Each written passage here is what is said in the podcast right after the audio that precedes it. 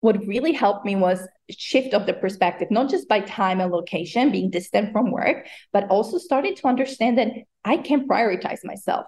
For me, all the problems with my workaholism, with my burnout, were really connected to my confidence in myself and the ability to set the boundary for myself and the ability to see my value and my worth and being able to articulate that and being able to really decide what is the right for me or not. Because before I let everybody else dictate that, I let my boss dictate it, I let the CEO dictate it, and all those deadlines were set by them. And my work and my whole life was basically depend on how they decided that it will look like.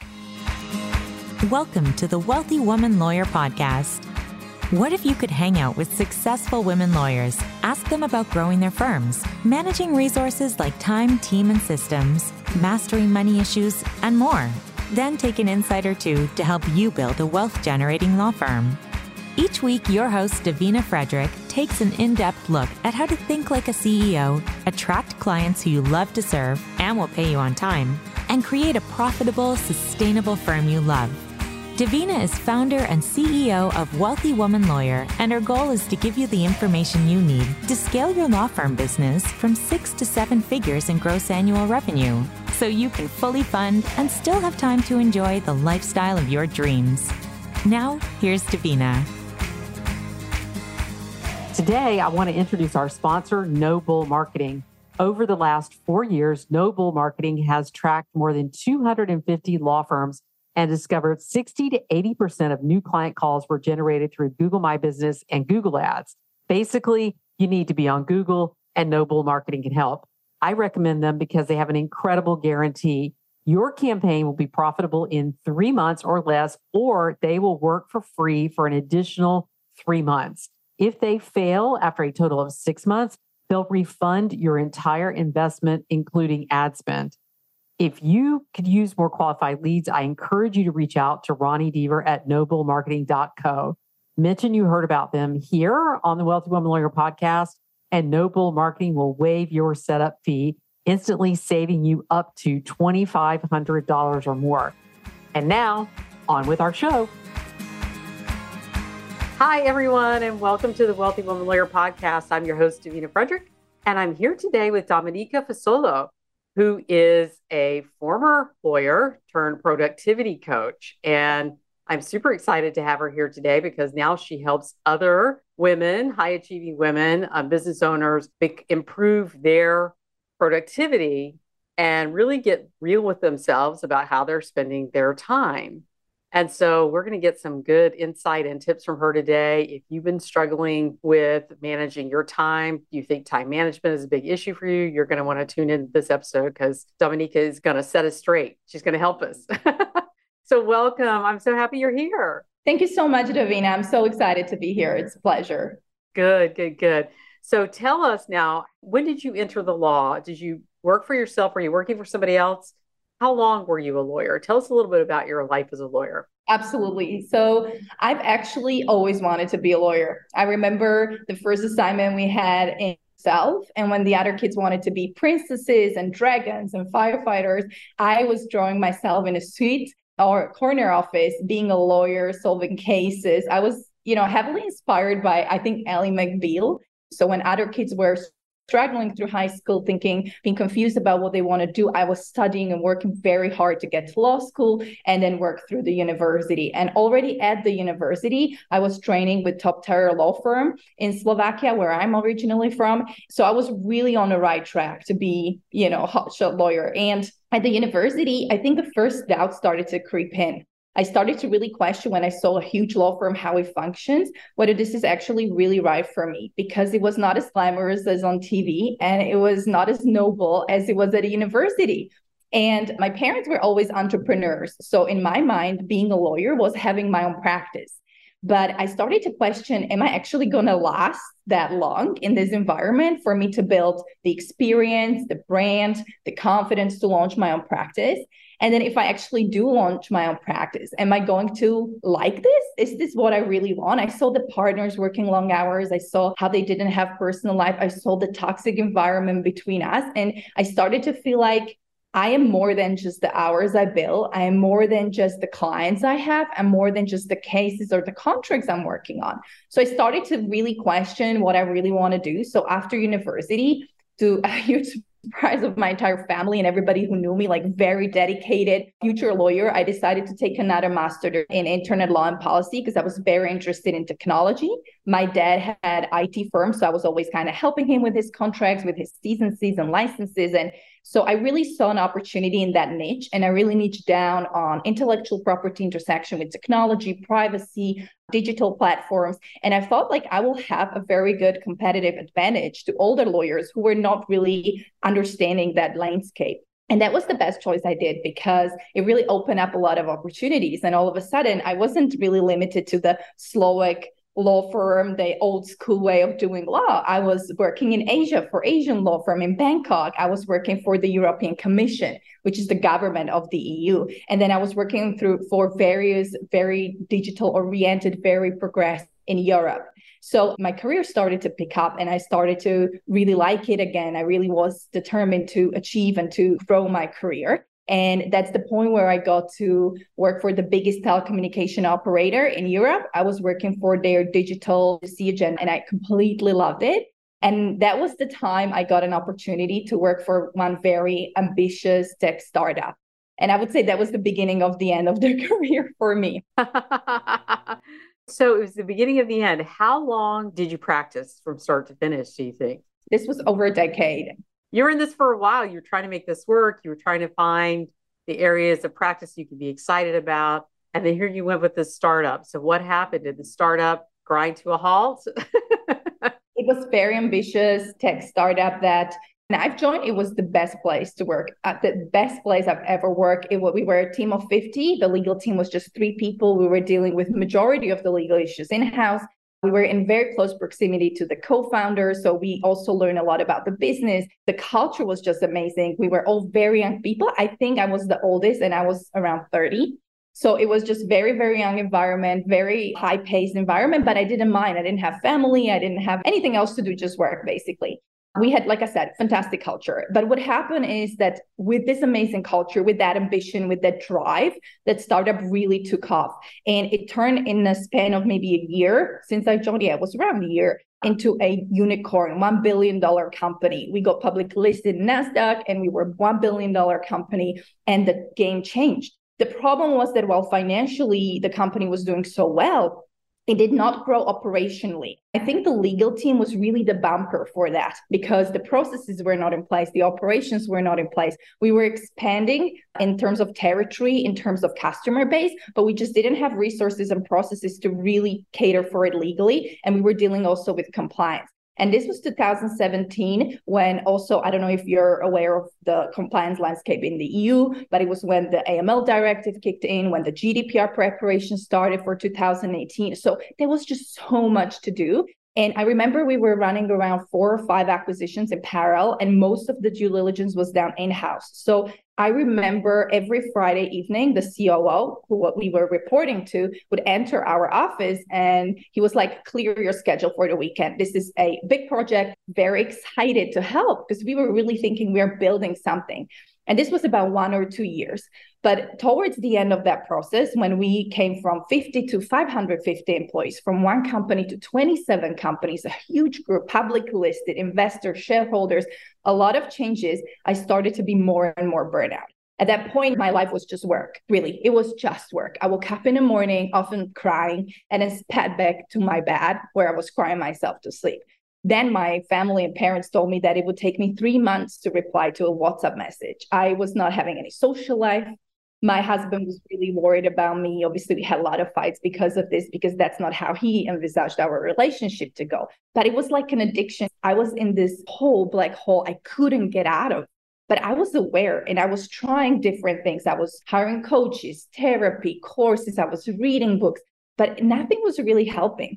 And it really felt like just black and white. So either you are more productive, so you have the productivity tools, you have more focus, more discipline, you know, the hustle culture angle. And the other side was the also toxic self care angle. Get a manicure, just throw your computer out of window, just take a break. I have never ending to do list. There's like a conveyor belt. The worst thing you can do is just close your computer and run away because it's like a snowball, right? So I felt like I don't want to choose between career and personal life. I want to integrate them. So I was looking for work life balance, work life balance. It was like this obsession that I had, and I wasn't really able to find solution. I want to ask you before we get too far from it. I think it's something very interesting that you said that also this other toxic self care culture. I love that you mentioned that and then you put it that way. I think that there's so much, you know, in all the social media, people throw up self care, self care, and they'll say they're doing something for themselves and they'll call it self care. But the kinds of things that people are doing for self care aren't really self care. They're really, if you're talking about, you know, I'm shopping, self care, or I'm getting a manicure, self care, and just any number of things that they say they're doing, accomplishments or achievements, having photos taken of themselves, self care. And I think there is a, a, toxicity around that sort of concept. And there's this idea, and there's also this sort of ideal perfection around work life balance, you know, like everything's going to be in balance at all times. So I think it's interesting that you mentioned that because true self care is therapy it's taking lots of time for yourself. I mean, there's a whole lot of things that are self care where you're really getting the mental space to be who you truly are authentically without always being, you know, this hamster on a wheel kind of thing.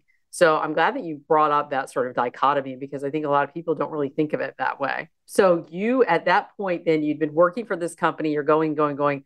What was your breaking point where you said, I cannot do this anymore? Yeah, I remember very vividly. I think there were so many red flags. And I think the first breaking point was maybe a year prior to actual breaking point. But as I said, I was trying to find the solution. The result of these two, this dichotomy between hustle culture and the toxic self care culture, the band aid, really the instant gratification and that social media hype, instead of really finding, like you said, a solution through therapy, through help, through prioritizing yourself and for the long run and we can then maybe expand on it later. But for the purpose of this, I was getting more and more burnout. There was a lot of tension between me and the management of the company because they were obviously not happy about me being constantly cranky and hysterical. And they felt like I was drama queen. And I wasn't really able to articulate, guys, I need help. Like I'm really having the workload is impossible. And I'm growing my team. I have 25 people under me. It's just impossible for one person to juggle all of that.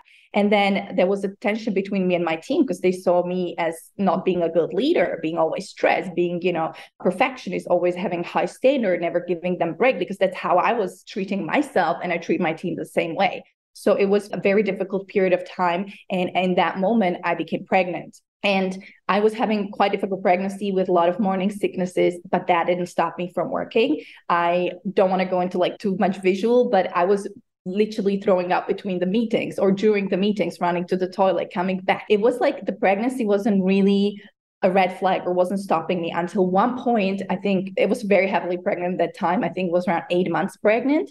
And I remember finding myself crying on a bathroom floor at 1 a.m. in the night, working by myself. This was October, so my daughter was born in December. I remember the gusty wind and the rain and the little lights in the office blinking. And that's when I'm like, what are you doing here, Dominica? Which purpose is this serving? You're harming yourself for so long. You're harming your relationship and now also your unborn daughter. And that was the moment I realized that things will have to change. And it was a process. It wasn't as if next day I would walk in the office and hand my notice. But that was the moment when I decided that it's time for me to prioritize myself. And it's time for me to stand up for myself and get the confidence to set the boundary. So from that moment on, I started to treat my work differently. I went for the maternity leave a little bit earlier. In Europe, we have longer maternity than in US. So I took six months off, I think, combined with my holidays and some unpaid leave as well that I was entitled to. And really, the whole maternity leave was a healing process. That was the transformation for me. Wow. Wow. I can't even imagine being, you know, eight months pregnant and you're sitting on a floor working at work while this is, and you just say, I can't do this anymore. So, what kinds of things did you do over your maternity leave that became kind of a healing process for you other than not work? I'm assuming you didn't work, right? You were busy working as a mom, working, taking care of the baby, and all of that. What kind of work did you do internally to sort of help yourself heal from that experience? the most important part of this was really being distant from work and creating some space between me and work. I think when you shift your perspective, even by time or location or place or things that you do, you really start to see things differently. And it was I started to wake up from this nightmare. It the two years prior were like a nightmare I couldn't wake up from. And when I was walking with my daughter, sleeping in her pram in the morning, let's say on Monday, I remember thinking to myself, there's a daylight and there are people around. What are they doing? Why aren't they at work? I was shocked because I haven't seen daylight for so long. I was in the office all the time. So for me, really only just by being with myself and by myself outside on a fresh air and seeing daylight has been such a healing process. I know, and this is not sort of discounting anything that new moms need to go through because the newborn phase is very difficult and very challenging. But if I'm honest, it has been the most relaxing and peaceful period I've had in years. And this is with a newborn, with moving to a new house and not having any help. Still, I was getting more sleep. I was finally cooking home, homemade meals. I was walking. And for me, the biggest healing process occurred during those walks with my daughter. I would put her in a pram and we would walk two hours by the sea. We were living in Malta, which is an island. And the fresh air, the sun was really therapeutic. And what also, and this is very funny, I would listen to the cheesiest YouTube motivational videos that you know those compilation of speeches that you just listen every once in a while when you're really down and want to have the instant boost of motivation. I was listening to those and i remember what really helped me was shift of the perspective not just by time and location being distant from work but also started to understand that i can prioritize myself. For me, all the problems with my workaholism, with my burnout, were really connected to my confidence in myself and the ability to set the boundary for myself and the ability to see my value and my worth and being able to articulate that and being able to really decide what is the right for me or not. Because before i let everybody else dictate that. I let my boss dictate it. I let the ceo dictate it. And all those deadlines were set by them. And my work and my whole life was basically depend on how they decided that it will look like. And for the first time in my life, I was really in charge and I really took back the control. So I think it was not just one thing, obviously, that contributed to the healing. It was the time that I had for myself. It was the therapy of just being outside and seeing totally different areas of life that I was neglecting for so long. And it was also building the confidence through understanding that I'm in charge and I can take control of my life. This goes also back to what you said at the beginning the choices. The time management is really all about our choices and our confidence in those choices. So it was these three things combined that really propelled that change. And when I got back to office after maternity leave, it was very different.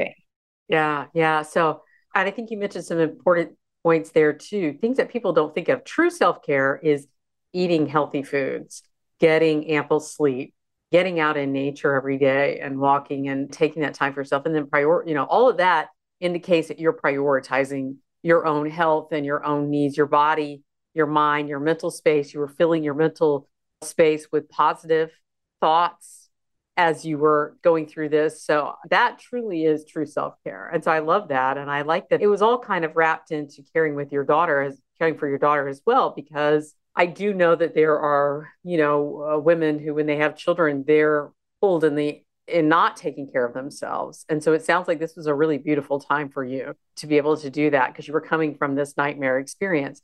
So you went back to work for the same company, or did you immediately decide I'm never going back there? What happened? I went back, but it, like I said, it was very different. Before I go back, I really started to plan how I'm going to run my days and how it's going to look like.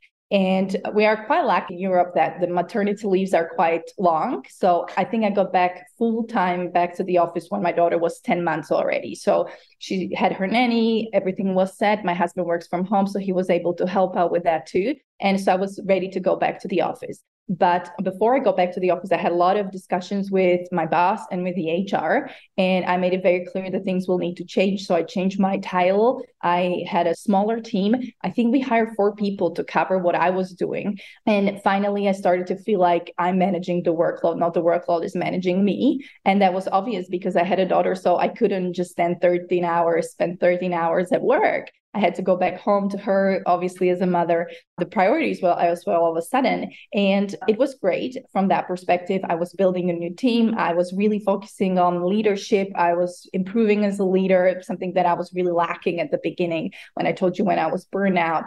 So the workload was sorted but I still felt uninspired. I still felt hurt. I think I was still not completely healed. And the company brought so many negative memories for me. And I felt I can't really lean in anymore. And it was not the workload. And I started to realize it's the work. And I would still be doing law and I would still be happy about it as a job, but I wanted more. I knew it wasn't a craft. I knew it wasn't my mission to be a lawyer anymore. And I really started to like the leadership. I started to like to work with my team. I already made a couple of coaching certification. I was working on another. I was coaching on a background because this is what really helped me to transform. And I started to be very interested in how can I bring it to the company. And then when it worked with my team, I was thinking, how can I bring it to other people? And is this something that I could actually be working on? Could this be my business? So I didn't hand enough of my notice immediately. It was a process. And quite frankly, was very calculated. I started to work on a business plan. I started to lay foundation for my new companies, for my business. Not having just coaching business, I also had real estate and crypto business. So I started to generate cash flow, started to generate money that could support me after I quit my legal career. And this transition took, I think, around six months. So it was a process. Does it ever feel like no one wants to work? I hear that a lot from women law firm owners who have been trying for months to hire good employees only to be frustrated by the lack of qualified applicants. If that sounds like you, check out my free training, How to Hire When No One Wants to Work. In this training, I share with you my five step hiring blueprint so you can create an effective hiring system and hire your million dollar team, even in a tight market. The link to this free training is in the show notes, so go click on it now to access the training immediately. And now back to our show. So, what did it feel like? I know that a lot of lawyers I interview who leave the law and they start other businesses go through kind of an identity crisis because we're sort of taught that our identity is lawyer because there's a lot of prestige that comes with it. And, you know, so what did it feel like to make the choice to say, I'm going to leave the law and go call myself you know, now a productivity coach, which is very different from being a lawyer. So, did you go through any sort of internal battle over that? 100%. And I'm so happy you asked this question because the process was easy from the calling perspective, from the purpose perspective. I love what I do. And the difference between coaching and law is that I'll never drop the contract for free for you, but I'll coach you for free, quite frankly. And the problem was really the ego part. Don't do that. don't coach for free. No. no, no, I don't do it now. I'm too busy with that. But the point really is that I loved it and the law was just the job. And that was the difference. It was easy, but from, like you said, the identity crisis, it was very difficult because for me, I had a lot of ego attached to being a lawyer. When you meet somebody and you say you're a lawyer, people are like, oh, wow, what do you do? What company you work for? Who are your clients? And all of a sudden, when you say, oh, I'm an online productivity coach, people are like, okay. it's a very different reaction. And it was very difficult for me because I totally didn't expect it. It was one of the things that was hindering me from launching sooner and leaning in fully. For a long time, people just really didn't know what I was doing. I was not ashamed to say that I'm a productivity coach, but I was really considering how am I going to structure and position myself in a way that obviously I'm not going to get the legal status of a lawyer instantly, but how can I kind of get close to it? So instead of letting that blocking me, I really lean in fully in that fear and in that status and identity issue. And that's why I've created my coaching business bit differently than other coaches I'm not just solo coach trying to coach everybody, cold emailing my list and my friends. I'm really building a fully fledged coaching company where I focus on corporate coaching, I focus on personal productivity coaching. I'm working on courses. I'm building a social media presence. So I really look at it more as I'm a CEO of that company and I'm really embodying that role instead of just being a solopreneur coach trying to get clients for three session packages. So it was really that fear and it was really that concern that I had around the identity and around that status that allowed me to completely differently approach the coaching business and really build a coaching company instead of just coaching online practice. It still is not easy, but I would say I feel way more confident right now seeing my clients, the type of clients I work with, having speaking engagements, growing my social media presence but it has been a process. Right, right, right, right. And it's really shifting. And I'm sure your parents being entrepreneurs really helped you too, because you have that sort of that CEO kind of thinking, that entrepreneurial type thinking, where I'm not going to just do this freelance. I'm going to create a business around it. So immediately that becomes a different kind of project. And you said you have three businesses. So did you kind of start all of them at the same time, or did you start this and then sort of bring on the others, or how did that go? So initially, I started my real estate business. As a lawyer, obviously, I made a lot of money and I had no time to spend it. So I've accumulated some capital. And during, I think this was already when I uh, was in my maternity leave, I purchased a couple of properties and I started short term rentals and Airbnb rentals. The issue, so this was the first business that I started and it was doing very well. I also started a Airbnb management company. Again, we were living in Malta. So it's a beautiful destination. It has wonderful weather 300 days a year of sun. So we had like a lot of tourists. So it was a great market to lean into. And since my husband's also entrepreneur and he was working from home, we were managing to do it while I was having a baby and while I was also still full time working. The problem really started in March 2020, which was actually the last day of my full time job when the lockdown started. And this was the first day I was launching my Airbnb management company. So it basically failed on the first day. Right, right. Because everybody knows what happened in March 2020, the pandemic. Of course. So obviously, most of our landlord that we had pulled out. They didn't want to do short lets because nobody knew what was going to happen. With our own properties, we managed to rent somehow, quarantine people, or then during summer it picked up a little bit more. But it was very difficult to leave the legal career, prepare for six months to launch this business. Obviously, have all the calculation, all the financials, and have a huge investment upfront into these properties, uh, shifting them or switching them, flipping them from old houses into beautiful Airbnbs.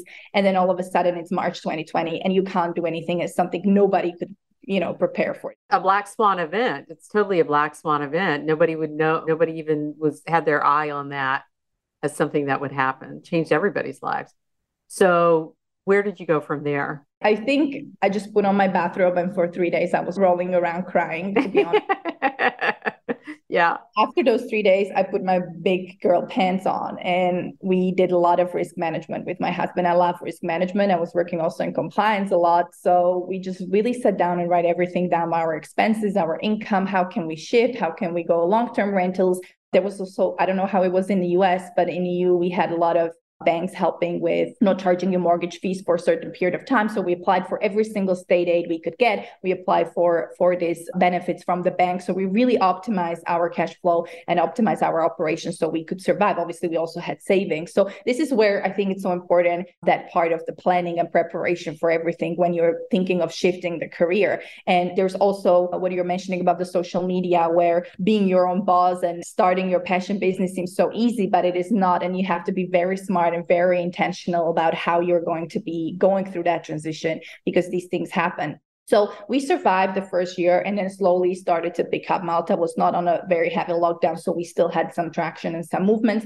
We completely dropped the Airbnb management company because it was just not viable. But we continued with our own properties and then we leaned in in crypto. And then in parallel, I started to coach. And I started to coach exactly like I said at the beginning as a small solopreneur coach, uh, taking on some clients here and there. But it wasn't until basically this year or the end of last year, end of 2021 when I decided I'm going to really launch it and shift it into a coaching company and run it like a business with the collaborators, with a vision, with long term plan instead of just doing coaching. Right, right. And, and and I think that's very common to sort of start out that way where you got to get dip your toe in the water, get the experience, get the success stories and also find out if that's really what you want to do as well anytime you're starting something new like that. So I think that's a common sort of approach and journey but then you made the big decision to go all in on it. So I want to make sure before we run out of time that we do help our women law firm owner audience with some productivity hacks or tips and little things that we might be able to share with them. But tell me, you really learned how to manage your time more effectively when you went back to work and you started saying, okay, I have a different priority now. So I'm not staying here 13, 14 hours a day.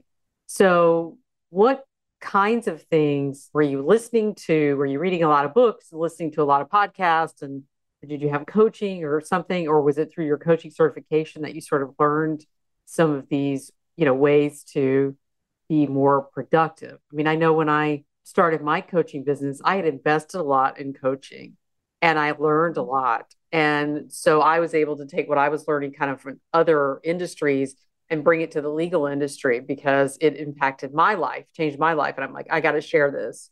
So, what was your experience in how did you sort of gain that knowledge? It wasn't a single thing. It's like when you ask, oh, can you draft me? What is the one thing I need for T's and C's? What is the one thing I need for privacy policies? A catalog of clauses, a catalog of things. So this was really me picking and testing and trying what works, what doesn't. I did initially it was hit and miss. There were many coaches that were really not helping me and really pushing me one direction. So really the productivity transformation i think started when i was at the university because i was very productive. I was mastering the deep focus mastering the planning the stuff done. I never missed the deadline. Non-negotiable was not even in my sphere of understanding of time.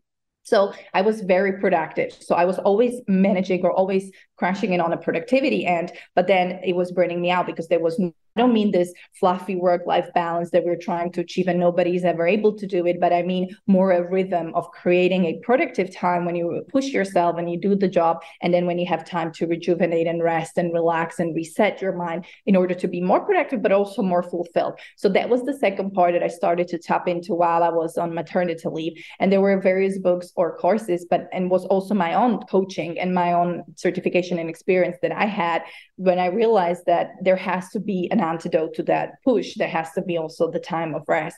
And what really helped me and this is also the core of what I always teach my clients and I work on my clients was routines and rituals. So before I went to work back to work, I think I also mentioned I really was very intentional about the schedule. So I really look at my calendar back then and I look into so what I'm going to do in the morning, what I'm going to do in the afternoon, what I'm going to do during my lunch break. And I was very committed and very consistent in putting these rituals and the routines together. And this is when it really shifted for me because all of a sudden the self-care, which was once in a while manicure, which quite frankly was just freaking me out and was stressing me out because all of a sudden during run to the salon, get the manicure, you listen all the chatter, you're checking your phone, you already have a meeting you need to postpone, then you run back. It was not self-care at all.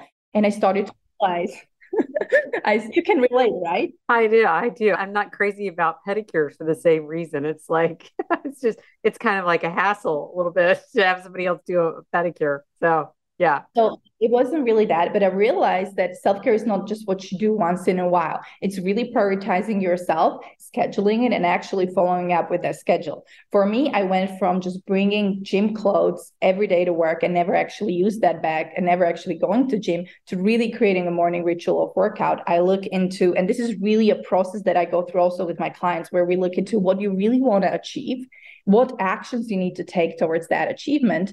And once you have that clarified, then you're going to look at your schedule and you schedule it. Where is the most convenient time for you? So I knew that my breaking point was the afternoon, that I couldn't always finish on time or there was always some emergency. So I knew that if I schedule my gym, for instance, in the afternoon, I'll never go. So that's why I woke up earlier and I went in the morning.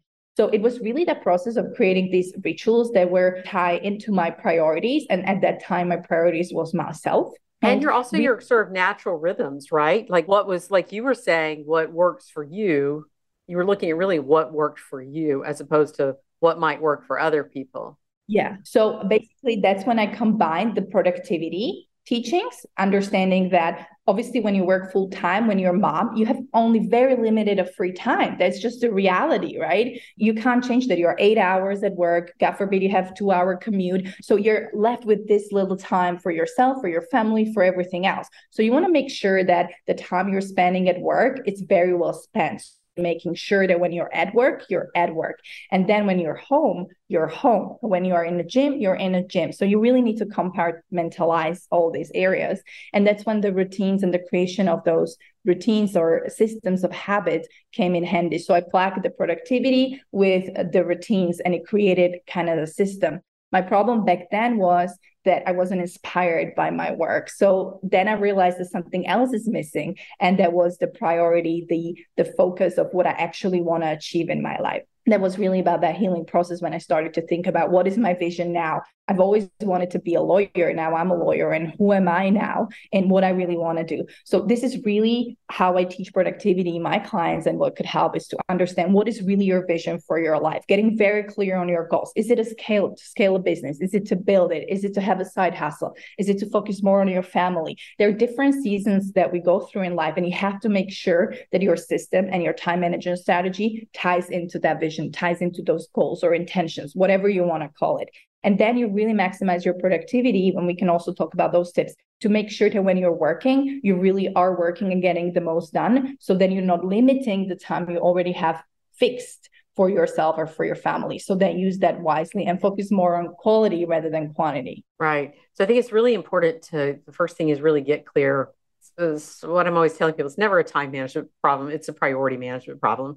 Are you working in your areas that you say are important to you. Is if you say it's important to you, but then your actions don't follow that, then you really have to look at whether or not it's really that important to you, right? And I think there's some people too that may have a why, you know, this is why this is important to me, and they're not in touch with that why. They're not in touch with, you know, I want to have a. I use a million example of a million dollar law firm. I want to have a million dollar law firm. Well, why? What is your why? What are you going to do? How much personal income do you want out of that? What are you going to do with that personal income? Why is it important for you to have that personal income? So it, it is all around this establishing of your priorities. And once you're really clear on your why you're doing it, and then you get clear on your priorities, then it's much easier to sort of follow some of these systems. Uh, we're going to have to wrap up soon, but I have a question for you that I want to throw out to you because I had a client recently ask me something or kind of tell me about this issue she had in terms of time management. And I want to hear what you have to say since this is kind of your area of expertise, right? So she said that, you know, I'll put things on my calendar because I'm always telling my clients, put things on your calendar. And if it's on your calendar, it gets done. If it's not on your calendar, it's not going to get done because you have no time allotted for it. You think you're going to squeeze it in, but there is no place to squeeze it in. So she says, my problem is, is that I put things on my calendar and then I rebel against myself. So it's on my calendar. I'm going to do this at this time. This is the ideal time to work on this project or that.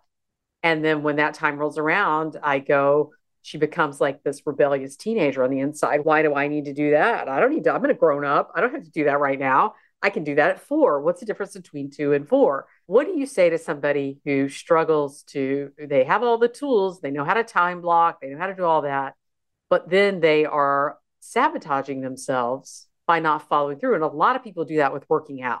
That's a great example of that. You know, working out, they block out the time and they don't go to the gym. What do you think is going on there? I'd love to hear your take on it. Yeah. First of all, great that it's scheduled, but it's just a piece of a puzzle. First, I will look at the activity with a client. So, what is this activity? Which project is this that you're going to work on? Or what is this workout? And become very clear what goal and what priority is this connected to? So, I don't know which kind of project she was working on, but let's say workout. It was work. It was work related. She's an attorney and it was work. And so, it wasn't a personal thing. It was, I'm going to do this at this time. And you know, so we'll just use an example of working on her business. So she was going to set aside this time to work on her business. Yeah, this is actually a prime example of the lawyers that are trying to scale their business and grow their business, and they don't have time to prioritize business development because they always are busy with client work, with the teamwork, with personal stuff, and that business work is actually always at the bottom of the list, right? So, first step, obviously, what I would say is to schedule it. She did it fine. Now we're looking into what kind of activities these are. Are they clear enough? Because many times when we procrastinate or when we are not consistent or not disciplined it's just a symptom of one of few things. So first of all you're not clear on what do you want to achieve with this. Now let's say she was 100% clear and sure and motivated to achieve the next level for her business.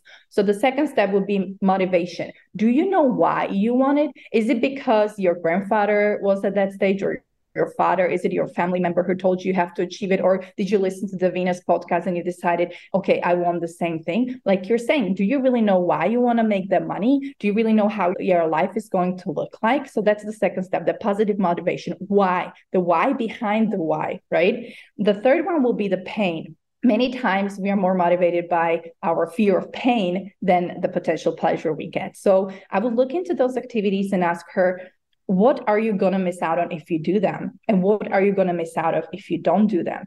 Because if you attach enough pain of not following through then you're more likely to follow through than when you attach the motivation to it. So i would reverse it. And instead of looking at what you get when you do it i would look at what you're going to miss out on if you don't.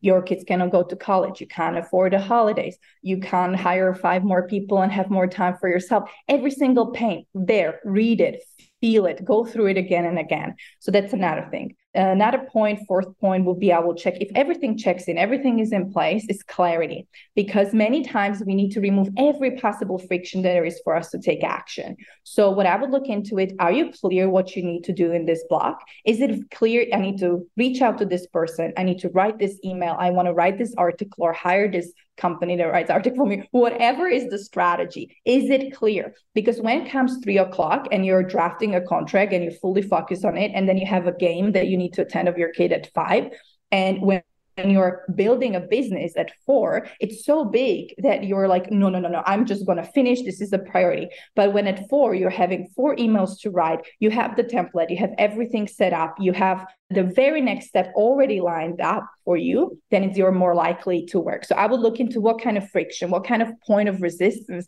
she has in order to take action and remove it. And if this doesn't work, then I would look into why did you schedule it at four on let's say it was for Friday most of the deadlines are on Friday. So do it. Why don't you do it Monday morning, first thing, before everybody comes, before you open your email? Do it then. If this is important, if you have so much pain attached to it, if there's no friction, just really work with yourself and don't not against yourself. Set yourself up for success.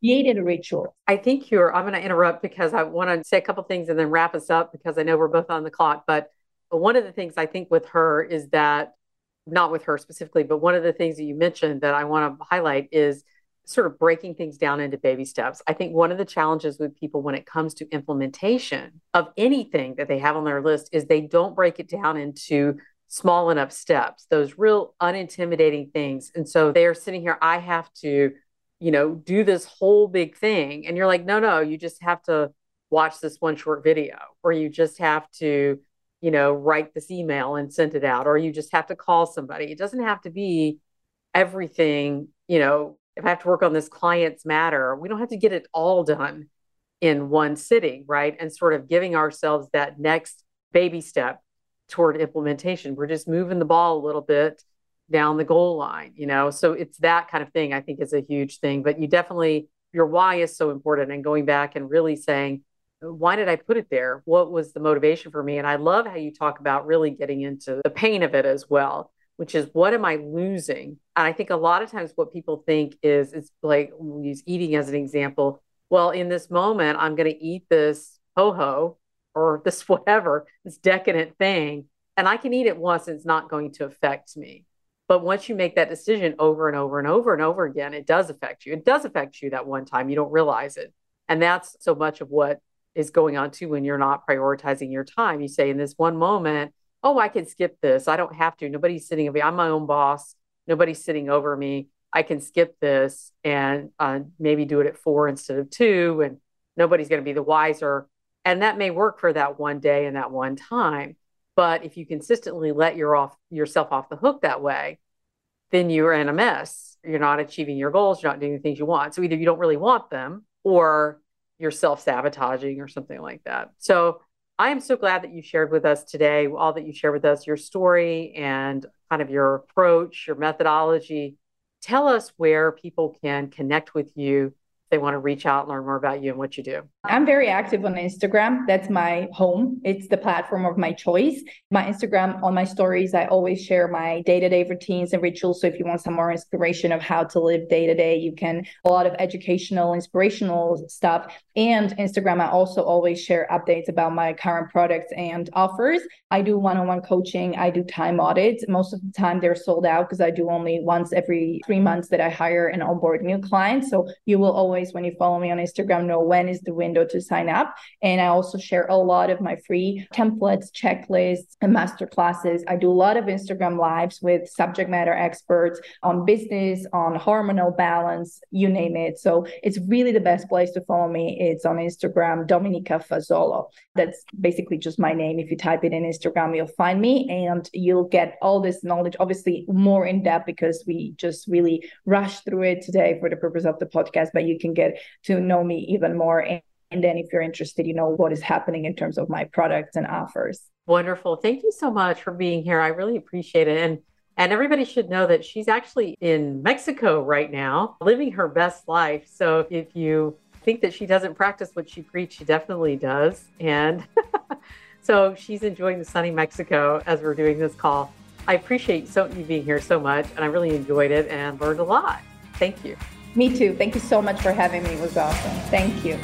If you're ready to create more of what you truly desire in your business and your life, then you'll want to visit us at wealthywomanlawyer.com to learn more about how we help our clients create wealth generating law firms with ease.